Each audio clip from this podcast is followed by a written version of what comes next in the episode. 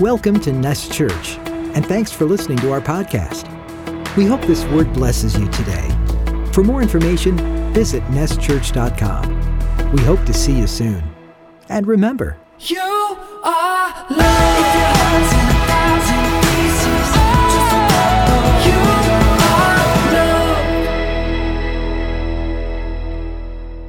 And you could write this down. I'm going to be starting a, a, a- a- some thoughts and a series of messages that are going to be titled Everything. And, and, and maybe I'll add some words into everything. Um, but it's interesting because today is, I said, well, if I'm going to start anything for everything, um, this is the proper place that I felt I needed to start at. The reason being is because there's no way I could talk about everything in, in the different avenues that I, that I feel the Lord may be wanting us to speak on it on without getting through today first. So today is what I would call, or is what I would say is the whole entire message is the introduction of, of probably many messages to come in the weeks ahead. So I, I, I ask you to open up your heart and um, open up uh, your mind, open up your soul, your spirit to receive, and that I would land on good soil. Amen? And that it would produce much fruit. Everything. Everyone say everything. Everything. It's a, it's a nice word, everything. Unless you're held at gunpoint, they're like, give me everything. It's not, it's not the best of words. Or when someone comes up to you and they say, here's everything, you can have everything, then that's good. So sometimes it's good. Did it just get darker in here is it me? I feel like it's me. Okay, I'm, I'm telling you, it's been a while. This is the first time in the podium for a few weeks, so I have to get used to back being back up here. But sometimes it's um, it's it's it's hard to say, give me everything, right? It's it's hard for you to receive that. Give me everything right now. Right now, if I were to tell you guys, every single one of you, one by one, come up here and just give me everything. Everything. What do you mean everything? Everything that's in your purse, everything that's in your pockets, everything that's around your necks, everything, everything. You're not gonna like that. Obviously, we'll never do that. We're not, we're not that kind of, oh, where's he going? But if I were to say today, I have so much goods, I have so much fortune that I'm gonna surprise all of you, but I'm gonna give you everything. That part's like, oh, good, I'm so happy I came for this Sunday. Everyone loves to go to the Oprah show or the Ellen DeGeneres show or whichever show it is on the day that they're gonna receive the gifts from Ellen because they need the tax write off and stuff like that. So they need the gift from Ellen and they need the gift from Oprah. So everyone loves to be there on that day. Uh, everyone loves to be maybe in the house of God when they're going to receive something. But how about when the Lord asks you, Thank you for coming today to my house? Because it just so happens that today happens to be the day that I was going to ask you to give me everything. And you're like, I should not have come today out of all the Sundays to I should have come next week. Next week is going to be about God giving us everything. I should have not have been here today. Today's the day that he's going to say God wants me to give to him. And the reality is that's what it is, everything. And, and I, I kind of want to just get through this today and, and, and just lay a foundation for you guys. When, when you say the word everything, the word everything can also mean all things. I mean, it's obvious, right? All things, everything. And I think all things will develop in um, weeks to come. But we know, and hopefully we know this, but how many of you can declare this with me, right? That we know that the Lord wants a complete you. The Lord wants a complete you. A, a complete you. He wants, yes, uh, when, when I say He wants a complete you, maybe some of you it clicked right in your head. And you said, yeah, but the Bible says He wants a, a broken and contrite heart. Those are the ones that He does not despise. We're going to get into that scripture. So, yes, He wants a broken and contrite heart, but with the understanding that He wants a complete you. You should write that down in your notes. God wants, the Lord wants a complete me, comma, a full me. He wants me fully. He wants me completely. Not half of you, a part of you, or when you have time, not when you get a chance, when it fits, when you have some space in your schedule, when things start to get better, or for many of us maybe, or when things are getting really bad and things are worse in your life. I'm not talking about those. Those are all good things to come to the Lord and run to the Lord. But the Lord just doesn't want that part of you just when it seems fitting, just when it seems right. The Lord wants you at every season that your life goes through. It's very easy maybe to, to go outside and and dance outside when when it's um what's the best weather in Miami? It's also it's always summer. But but now's good weather. But you know whether it's the spring or whether it's the beginning of fall. But in the summer no one really wants in that season no one wants to do much outside.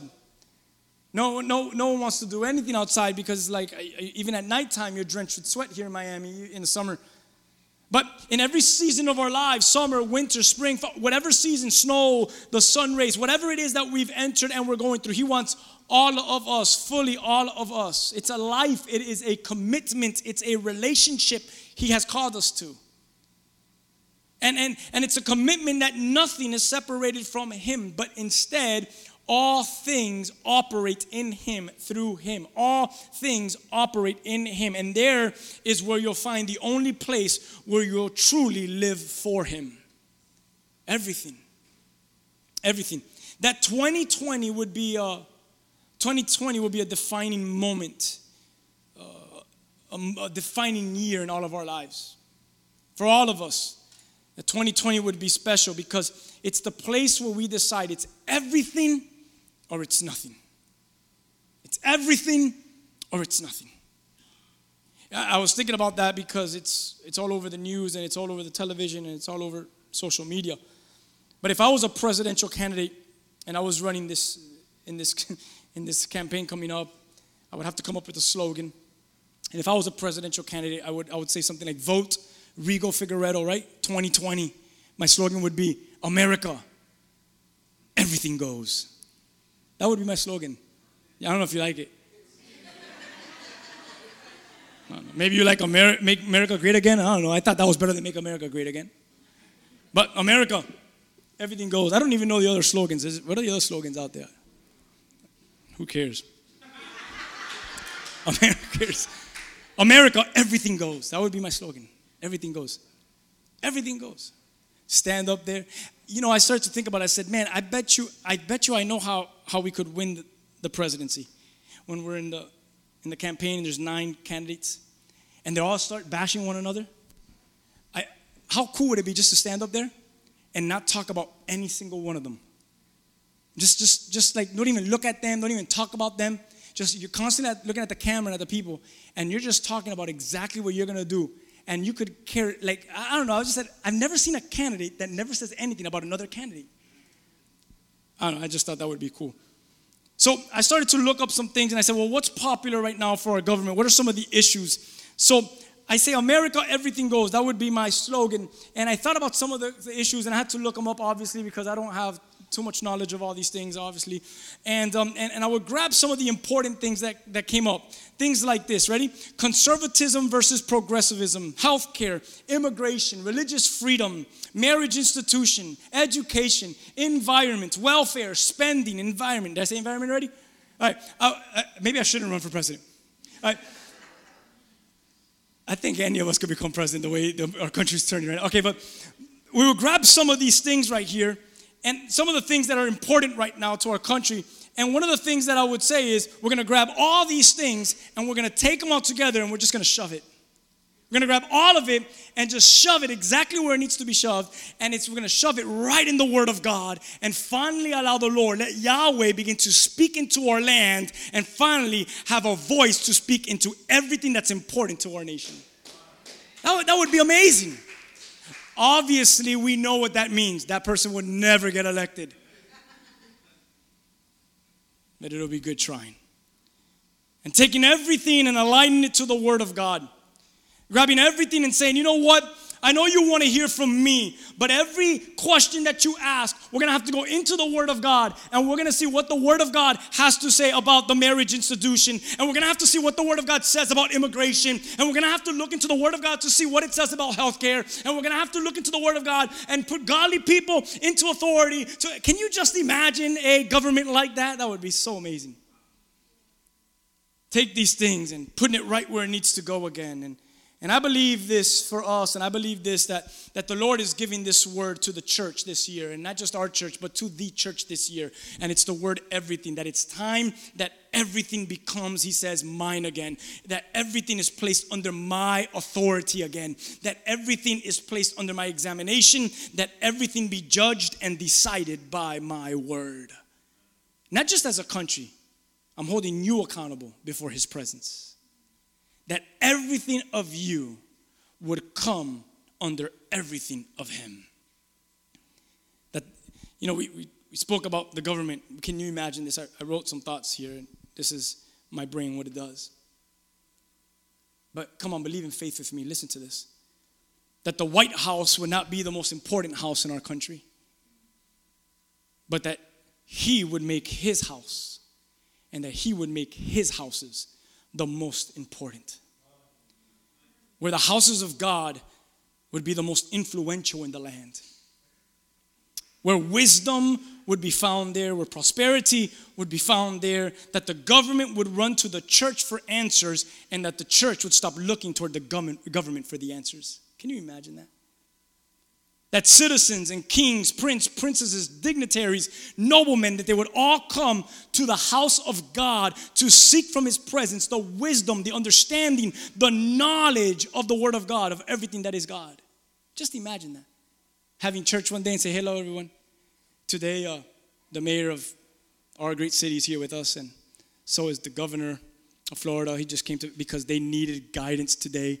So they came to the perfect place to receive direction today, and that is the presence of God. Can you just. Where presidents and king begin to come to church.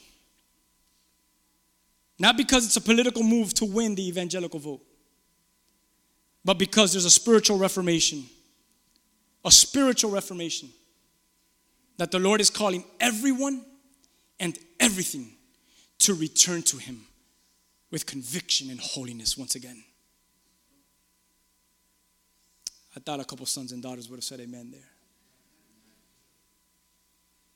Second Chronicles 7:14, and I'm not gonna have time to get into Second Chronicles 7 today, but I will get into Second Chronicles, the whole part of the whole passage there. But in verse 14, it says, If my people, in a very specific time in history, God says this if my people who are called by my name will humble themselves, and I believe we are in a very specific time in history, will who are called by my name, if they will humble themselves, pray and seek my face and turn from their wicked ways, and then I will hear from heaven, I will forgive their sins, and I will heal their land.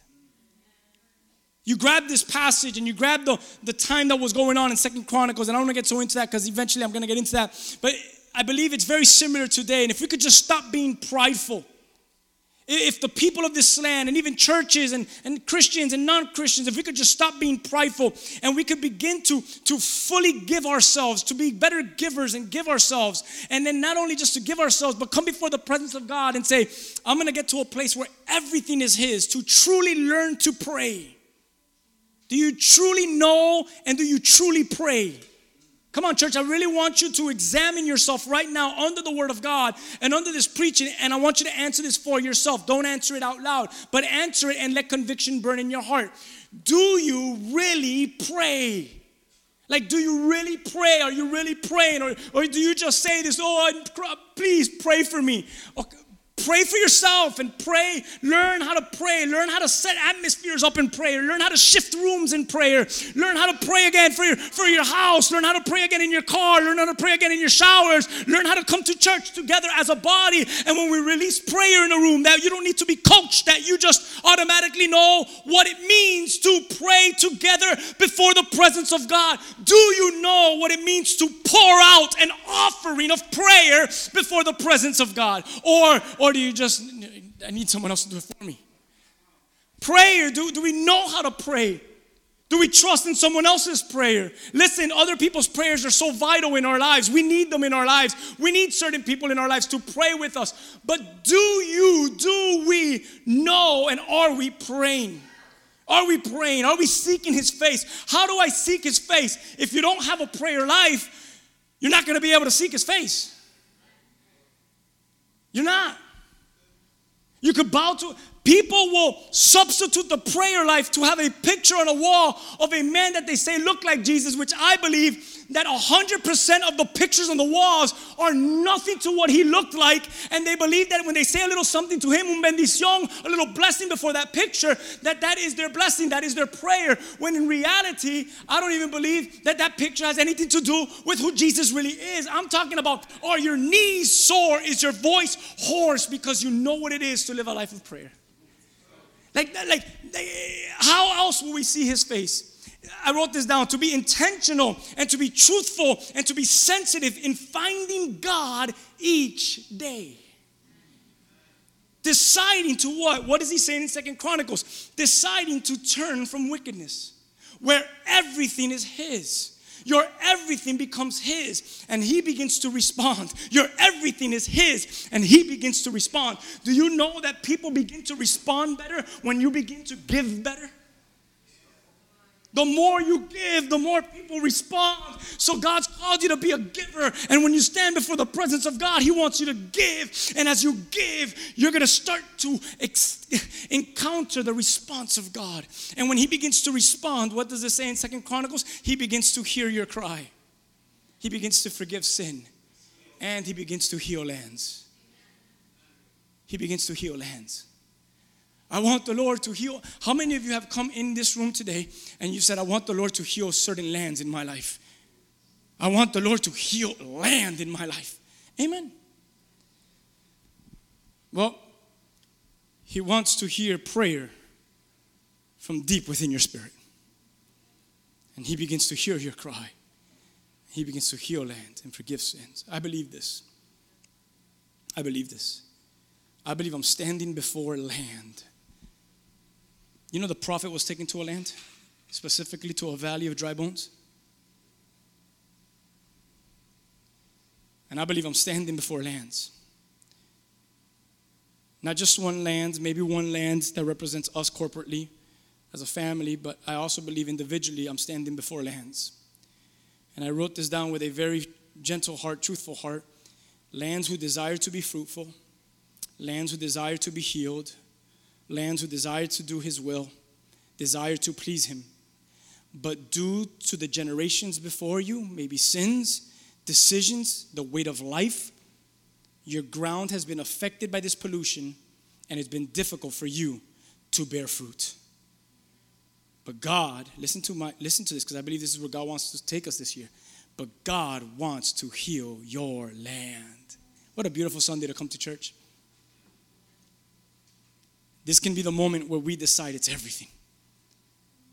Come on, that everything goes. America, everything goes. I might just run. He wants all of it.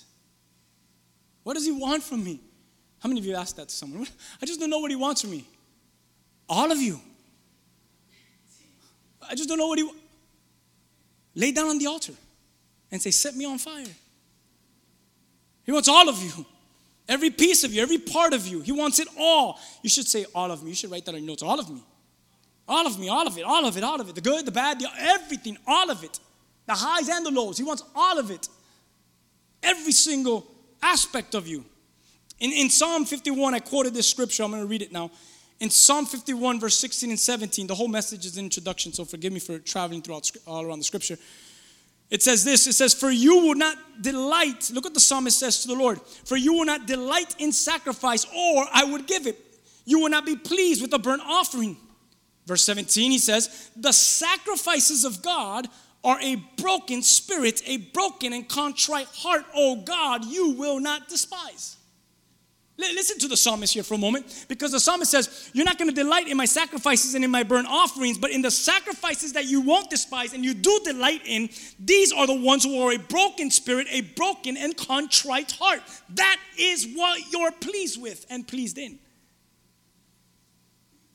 I, I thought about this verse and I and I and I said, My goodness, you know, when you think about this passage, I said, just right here, right here, and even at this moment, on a Sunday at our nest, many give an offering unto the Lord. Many give a sacrifice unto the Lord. I see some of you guys mopping out there That's a sacrifice. Listen, I know your heart is giving it to the glory of the Lord, and I know you're worshiping God with every broom and every mop, and every time you build that tent, and every time you throw that rug, and every time you, you translate, and every time you, you have to pay attention to the worship team and put songs, and, and every time every time you have to come up and preach a word maybe, or maybe sing a song, all of that stuff, man, it's a it's an offering unto the Lord. I get it because your heart is right with God. But man, it's a sacrifice too. How many of you, your house needs to be mopped? And you're over here and you're mopping the floor at our church. It's an honor. It's a so I'm I'm trying to say like we see that. That's special. And on Sunday here, many do give an offering unto the Lord. There are Sundays where I know I have to say things, but I don't have no strength to even come up here to say it, but I have to do it. It's an offering unto the Lord. It's an offering, it's a sacrifice at times. And it could be anything. It could be a preaching, a song that was sung, a note that you had to play, throwing garbage away, maybe replacing the old garbage bags. Clean, clean the bathrooms. Man, that's that's a special anointing. Teaching. Teaching my kids. Right now in the back, there is a teacher that is teaching my son. Hallelujah. Praise God. Maybe oh, I have to go early today. I have to welcome people at the Hype Center. Listen, all of these things are amazing. How about this? Ready? They're all a blessing as well to other people. Because when, I, when you come to my house, I want you to come in and you and and, and, my, and my actually I shouldn't say this. I'm, I'm being hypocritical. My wife this is her heart. But she wants you to smell a clean floor. She wants you to smell what's the stuff fabuloso. And she wants you to see the bathroom is clean. And she wants you to feel welcomed and not that you feel dirty when you come to her house. And that's awesome that I have a wife that wants that is clean and wants people to see cleanness when they come into our house. And so, so we want the same thing in our house that it's clean for you and that you feel welcomed and that you feel comfortable, that you don't have to walk over like dirty stuff and nasty things with the space that we do have. All of that we do is a blessing to others. How many of you would say amen? It's all a blessing to others. Everything that we do is a blessing to others. But I'm gonna be very honest when I say this. Come on, 2020, ready? Has it become a blessing to you? So it may be a blessing to others to lift up the hype tent and to mop the floor, and to clean the bathroom, and to teach our kids. And it might be a blessing to serve God in whatever capacity that God is calling you to serve Him in. And it's been a blessing to others. But have you saturated in the place where that stuff now becomes a blessing to you? Not only am I blessing someone, but in blessing someone, I'm leaving blessed. It's become a blessing. These offerings will not please Him. Everything that I've just said, you won't live in the joy of them if you don't allow yourself to stand before Him in a broken spirit, with a broken and contrite heart. Lord, I, I can give you a sacrifice, I could give you a burnt offering. But what good is it if it has no aroma of honor? If I come up here and I preach a word and you're like, oh man, that was such a good word. And I get in my car and I recognize what good was the message if it was not an aroma of honor? An aroma of praise, an aroma of good heartedness. We've been talking a lot about here, like where, where, what would it take for our church to get to a different place in worship? And we've tried different things and we've chewed different flavors of gum to see what would work. But we've come with the conclusion it's nothing that we can do. It's going to be when the church realizes they are an offering before the Lord. And they're going to come Sunday and they're going to come ready to be an, an offering of honor during a time of worship. So we're waiting for you to come here next Sunday on time with your garments on and say, I'm ready to give an aroma of honor to the Lord in worship and in prayer. How many of you can say amen to that? As your pastor, I challenge you. I challenge you. As the worship team up here, they challenge you. Worship team on my line, they challenge you. Amen. I give you a sacrifice, aroma of honor, of praise, of a good heart. It, but what good is that if my internal state, listen now, if my internal state is separated from God? How many of you know I could still be doing the things of God, but yet be separated from God? I know many people that do think that have done and do the things of God, and then eventually God exposes, and you recognize, oh my God, they've been separated from God.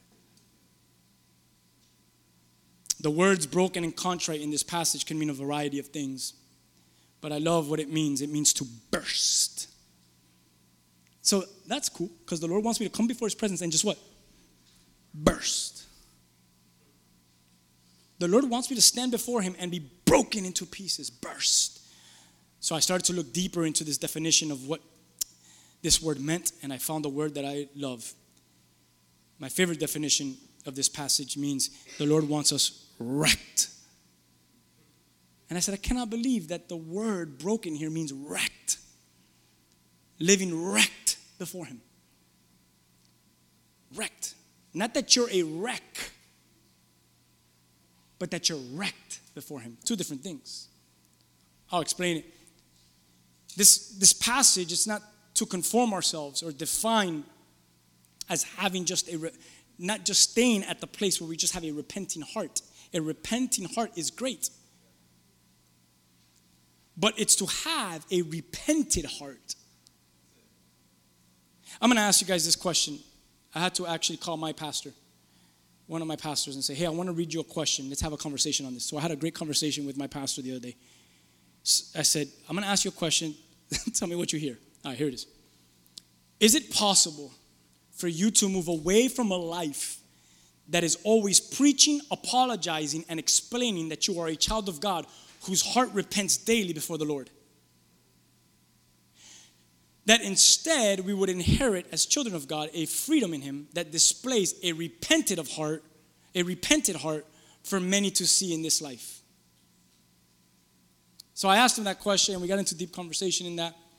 And I said, So this is what I'm talking about that we can live having a repenting heart, repenting, repenting, repenting. Or will I come before the Lord and grow from there and live having a repented heart? Those are two different things. A heart that is repenting always, and it's a lifestyle of a heart that has been repented. I'll, I'll explain a little bit more. See, a contrite heart, a contrite heart means repentance. It means, a contrite means you're returning to God. It's repented, you're returning to God. So the question is this, and I feel like it's fitting to speak among family and to ask this very daring question. You ready? What are the things that are causing you to return towards God? Do you have any of them? What are the things that are causing me to return to God? I'm not only, you know, sometimes we say statements like, you act like you have no sin. I'm not just talking about sin. There are things in your lives that cause you to turn to God that are not necessarily sin. It could be weight of certain things. It's not just always sin. Don't always think, oh, God, he's, he's trying to say that we're, we're without sin. Mm. What I'm trying to say is, what does it mean to grow and to mature where I'm not constantly always proving that, oh, I have to have a heart that's constantly repenting and that my life lived out before others is a life seen and says, wow, that's a man who lives with a repented heart. So maybe this statement will make will bring all the pieces together. And I wrote this for my own self. I'm, I'm going to talk about me, not you. I don't want to offend no one, I'll offend myself. Am I wasting my time on the act of repentance instead of living a life that reflects a repented heart? Am I wasting my time always on the act of repentance where I could get to a place where I could live a life that reflects a repented heart? And in the midst of that, whether I'm repenting or I live repented, guess what? I'm still clay in the potter's hand. I thought about Jeremiah 18. We won't get there for the sake of time. But do you remember the beginning of Jeremiah 18 when the prophet is taken to the potter's house? The potter has what in his hands? He's got clay. And when he makes what he makes with the clay, it says that he what? It's marred in his hands. It's ruined in his hands. I'm going to pause there for a moment because many people say, You need to be ruined in the potter's hands, and you need to be. The, we, we, we, we, we preach so much about being ruined. But have we considered that that clay, whether ruined, whatever effects it had, whatever it's going, defects, whatever you want to call it, at the end of the day, where it started and where it ended off, it was always clay in the potter's hands. It was never separated from, and that's the beauty of who we are as children of God with our hearts, with the contrite and broken spirit and heart. That at the end of the day, wherever we're at, whether you're the one that's constantly repenting, I know what that is. I'm there, I get it. But but I'm not saying that my prayer is, Lord, I want to get to a place where it's not just always talking about having a repenting heart, but what, it, what does it look like to have a lifestyle before others that this is a man whose heart has been repented forever? Because what are the things that I'm constantly repenting for? What are the things that I'm causing turning to the Lord for? Because maybe those are the things in this new year that I have to highlight and say, those are the things I have to focus on because those are the things that constantly have me running back to the Lord. Everything, even those things deep inside that I need to expose. How many of you can say, man, there's things in us? In Genesis 4, there's a powerful passage there. Adam and Eve have children. And they have two popular sons that we know of Abel and Cain. I'm just going to read it just so you can kind of get an idea of this part of the story. It says, and in the verse 3, chapter 4, verse 3 of Genesis, it says, And the process of time it came to pass that Cain brought an offering. Everyone say offering? So he's bringing an offering of the fruit of the ground to the Lord. And Abel, the brother, also brought of the firstborn of his flock and of the fat. It says, The Lord respected Abel and his offering, but he did not respect Cain and his offering. It says here, I want you to see this Cain was very angry, and his countenance fell. His face changed. So the Lord said to Cain, Why are you angry? You've ever been angry and the Lord has just confronted you and said, Why are you angry? Why has your face changed? Why has your countenance fallen? This has nothing to do with your brother. This has everything to do with you. What's wrong with you? Verse 7. Here's the Lord being graceful. How many of you know that in the Old Testament, the Lord is still showing grace? Verse 7 says, If you do well, will you not be accepted? Cain, do well. Cain, decide. I'm giving you grace. You're filled with anger, man. Your face is sour, but come on, you're going to be accepted. Do well. Look what he continues to say. He says, And if you do not do well, look what he says sin lies at the door and its desire is for you. But look what he says next. But you should rule over it. A powerful, powerful conversation between Cain and, and God. So, so God tells Cain, he says, sin lies. Another phrase for sin lies says what? Sin is crouching at your door. Do you know what that phrase means in its proper language? It's compared to a wild beast that's on all fours.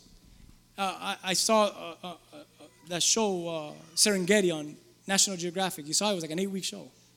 And, and, the tigers and the lions, they crouch in the, in the tall grass and they get on all fours and they slump their back and they kind of get in a weird position. They go backwards because they're about to leap forward, they're about to attack. And they hold that position.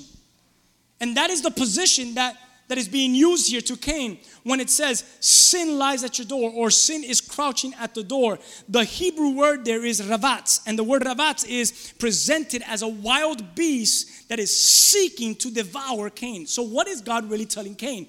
If you do well, we're gonna hug. If you choose not to do well, the wild beast called sin is going to devour you. What are you gonna choose? There's grace today. What are you gonna choose? What was the conversation between Cain and God really about? It was about this Cain was truly conquered, and Cain was conquered within. And because Cain was conquered within, he didn't take God's guidance over sin. And what was God's guidance over it? What was his direction? You're called to what? Rule over it. Instead, we see what? He chose for it to rule over him and his life gave into it. You know how crazy the wild beast got in his life? The wild beast got so crazy that it caused him to kill his very brother. Do you know how crazy that stuff is? The addiction and the power of sin. He chose it to rule over him. So, so here's Cain, here's Abel. They both have an offering. They both have an offering, right? Here are you, here am I, here she, here is he. You both have an offering, but what happens? One was polluted. Cain, I don't just want your public offering. Thank you for giving a tithe. Cain, I don't want just your public offering. What God was really telling Cain was this I want your private offering as well. Cain, I want you. Cain, I want everything. Decide whether you're going to give it to me like your brother Abel has. Cain had to decide why is my offering not pleasing him? It has nothing to do that his was animals and yours was the fruit of the land. It had everything to do from the what? Motive of the heart, from the what? The wickedness that was in your heart. And he was polluted and he didn't want to give everything. And he needed to make a decision that that stuff that lives in you, its desire is for you. How many of you have stuff living in you right now as I speak and you need to hear this message? And that stuff that lives in you, its desire is for you. And if you don't start making the right decisions for the stuff that lives in you, that desire is for you, it's going to begin to rule over you, and the end result is disastrous. How many of you say, Today's the day that everything goes? I can't allow this crouching sin to devour me. Cain, will it be everything today? In, in, in the Old Testament, we know this teaching because Samuel the prophet comes up to King Saul after he destroys the Amalekites. We know this story, we've preached on this story. And as he goes to him, he's like, What is the Amalekite king doing alive? Why do I hear the bleating of sheep in the background? The word of the Lord to you, King Saul, was to destroy everything that had the fingerprint of the Amalekites, and yet you chose to keep some of it for your good. Do you guys remember what Saul did with his disobedience? What did Saul do with his disobedience? Come on, learn from this. What did he do? He turned it around. He turned his disobedience around to try to give it as an offering. He said, Oh, no, I just took some of the sheep that belonged to the Amalekites so that I could offer it to the Lord. And what does Samuel say? Well, the Lord doesn't want that offering. But it was an offering. But it was an offering from the roots of disobedience.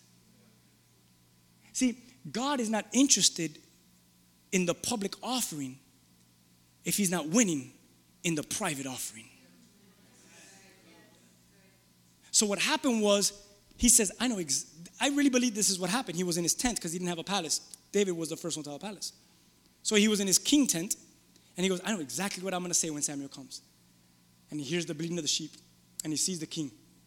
I'm going to say, we're going to offer it next church service. We're going to bring it to the altar, and we're going to give it to God. And the man of God shows up that day. He says, What's going on? Why didn't you destroy all the sheep?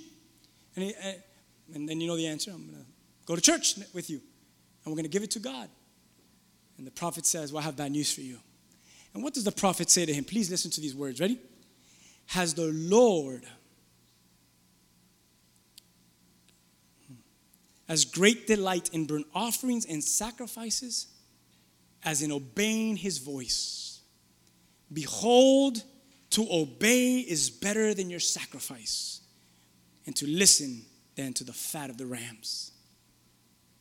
He didn't want just an offering and a sacrifice of your stuff. Listen to this. The Lord does not just want, I said just, He does not just want a sacrifice and an offering of your stuff. Listen to this. He wants for you to decide today it's everything, it's an offering and a sacrifice of yourself. Thank you for giving your stuff, but have you given yourself? Your stuff is just your stuff. I don't know if you know this, but the Lord owns a cattle on a thousand hills. He's actually good without your stuff. You're not doing good, you're not doing God a favor by giving him your stuff. You're blessing others, you're blessing things, you're blessing people. But is it really an offering of honor? Because it comes from a place of everything. It's not just your stuff it's about yourself. Oh, King Saul, he doesn't want your stuff. He wants yourself. In Matthew chapter 6, and the worship team could start stretching and get ready to come up here. Jesus criticizes the teachers of his time. Does anyone know why Jesus criticizes the teachers of his time? Okay, I'll tell you. He criticizes them because of the religious activities of fasting, of public prayer, of giving to those who were in need. So Jesus criticizes them, rebukes them, and corrects them. What these people would do often was they would, they would do these things, things that I just mentioned fasting, public prayer, giving to those in need. And they would do these things to look good in front of other people rather than to honor God. We're going to do a fast on February 3rd, amen? But we're not doing a fa- fast on February 3rd so other churches can know that this church is doing a fast on February 3rd. We're doing a fast on February 3rd because we're coming together as a church and we want to honor God with our fast. Amen? We want more of God. We want to hear of God. We want to be directed for this new year, what God has for us. So, what is Jesus saying to these people? Jesus is saying, listen, your fasting, your prayers, your giving to others may be a blessing to them, but it will never become a blessing to you. Why? Because I need the honor from within, your honor from within. What is Jesus telling the religious leaders in Matthew 6? I need everything. If not, your ministry is incomplete. How many of you know you have a ministry before God? Your ministry before the Lord, though it's blessing others, it's incomplete if it's not honoring God fully. Our lives are incomplete if our exterior dealings display their honoring God while our interior has become dry bones. Let, let, let me define this for you. Is the worship within greater than the exterior worship?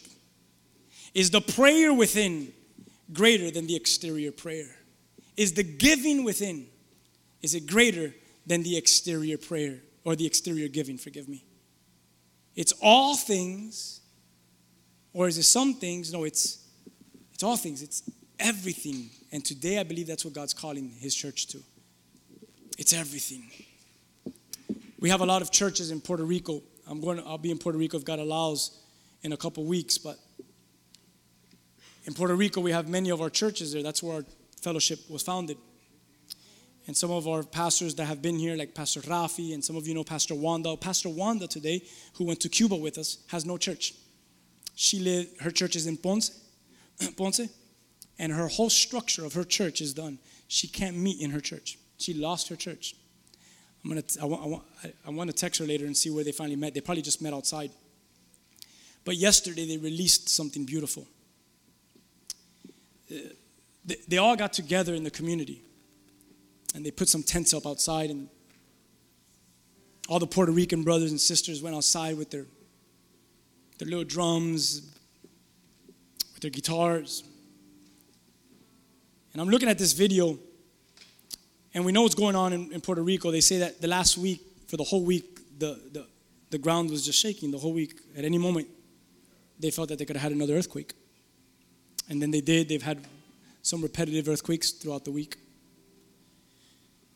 But what I saw with my eyes was beautiful. Because I'm sure deep down in there, there might be some worry, there might be some fear. Most of our brothers and sisters in Puerto Rico, I don't know if you know this, people that I know personally that I love. I was looking at some of their pictures and they're with their kids and they had to take their mattress outside. And they're sleeping outside their house because they're scared that their, the roof is going to collapse on them. And I said, Well, here's a decision to make. What do you do? Everything's been taken from you again because this is not the first time this happens in Puerto Rico. If you remember, there was a hurricane that just passed over there, Maria, and destroyed almost a whole year they were without electricity. It was horrible. But there's something in the church in Puerto Rico that has blessed us. It's the resolve that's in them to bounce back up and to begin to declare the name of Jesus. Yesterday they had a, it almost looked like a picnic, what we would call a picnic. They, they were outside and it was a mass of people. And you know what? I should have had it ready for you guys. I should have played it. I thought it would have gone good with this message. And they're singing an old. And they're all dancing and singing. And these are people that can't even go into their homes. And they're singing and they're dancing. And at that moment, they're deciding stuff really stinks right now. We've lost our business and our homes, and we don't even know what could happen yet in the next five minutes. But today we're going to decide that if I'm still alive, everything goes, everything continues to go. Our, our Puerto Rico churches have been blessed within the last couple years because God has used famine in the land to bring forth revival in their heart.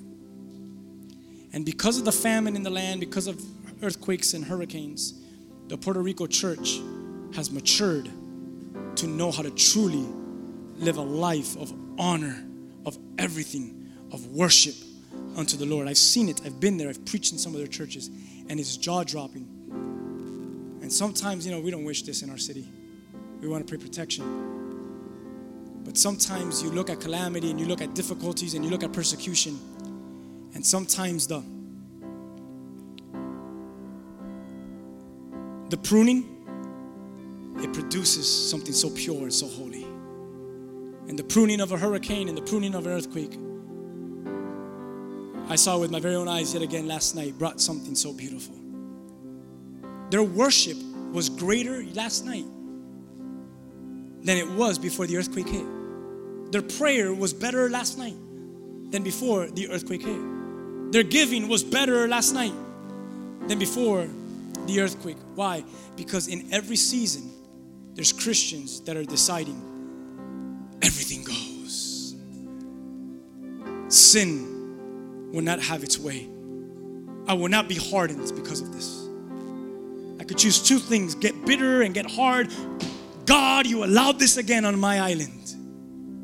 Or we could say, God, there's going to be an aroma that is released from your church because of this. I don't know. It's all things, it's everything, and everything is His. How many of you could say amen? I end with Isaiah 66, verse 1 and 2.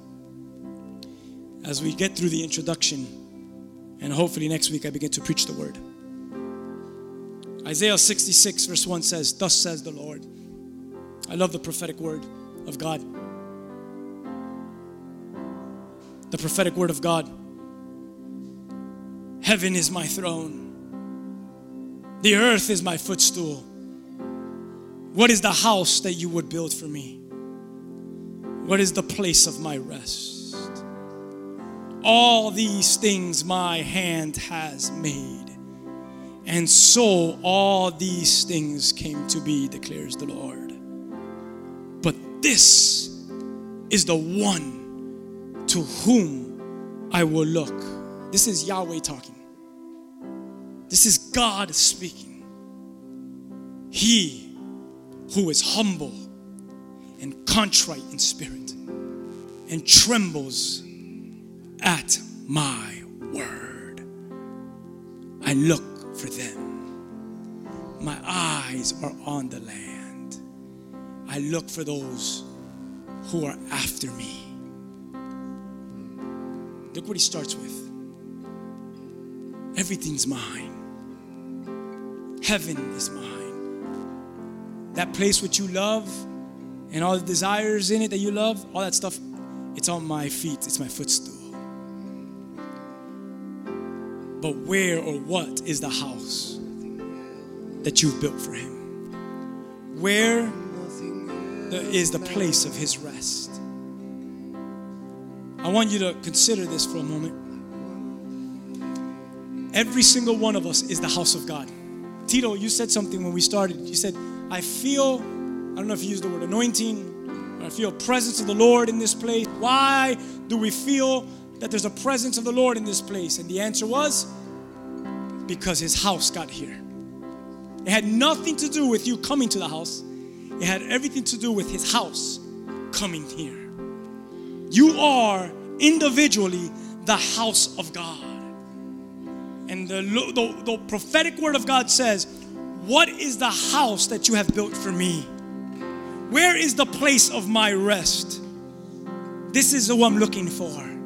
The humble, broken, the contrite, the one who trembles at my word. I'm gonna ask you to stand with me as we close off. And I believe that the Lord is calling our church, the church,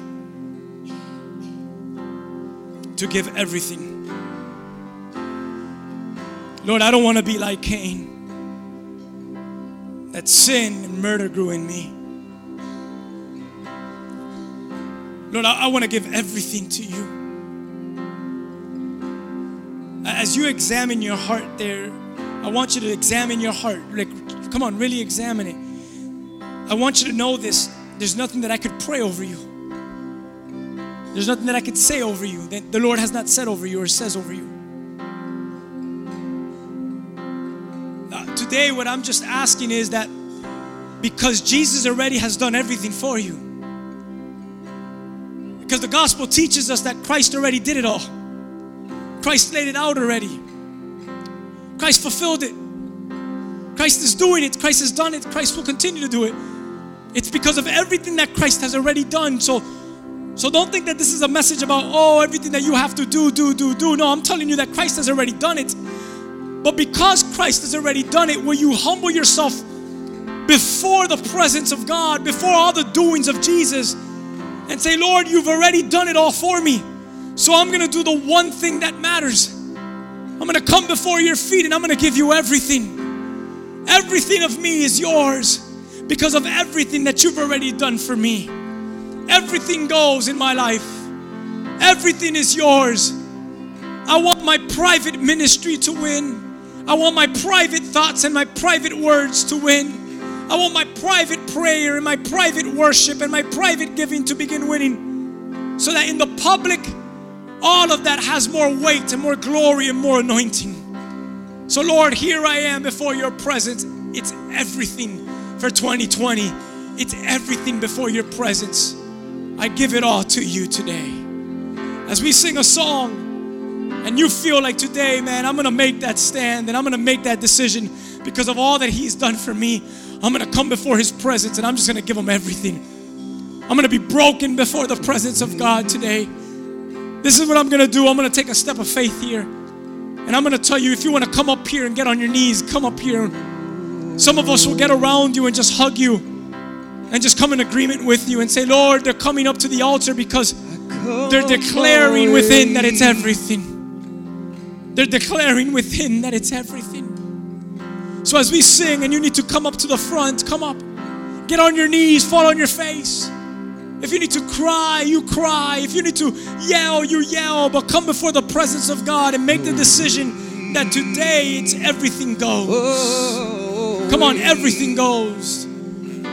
If that's you, come up.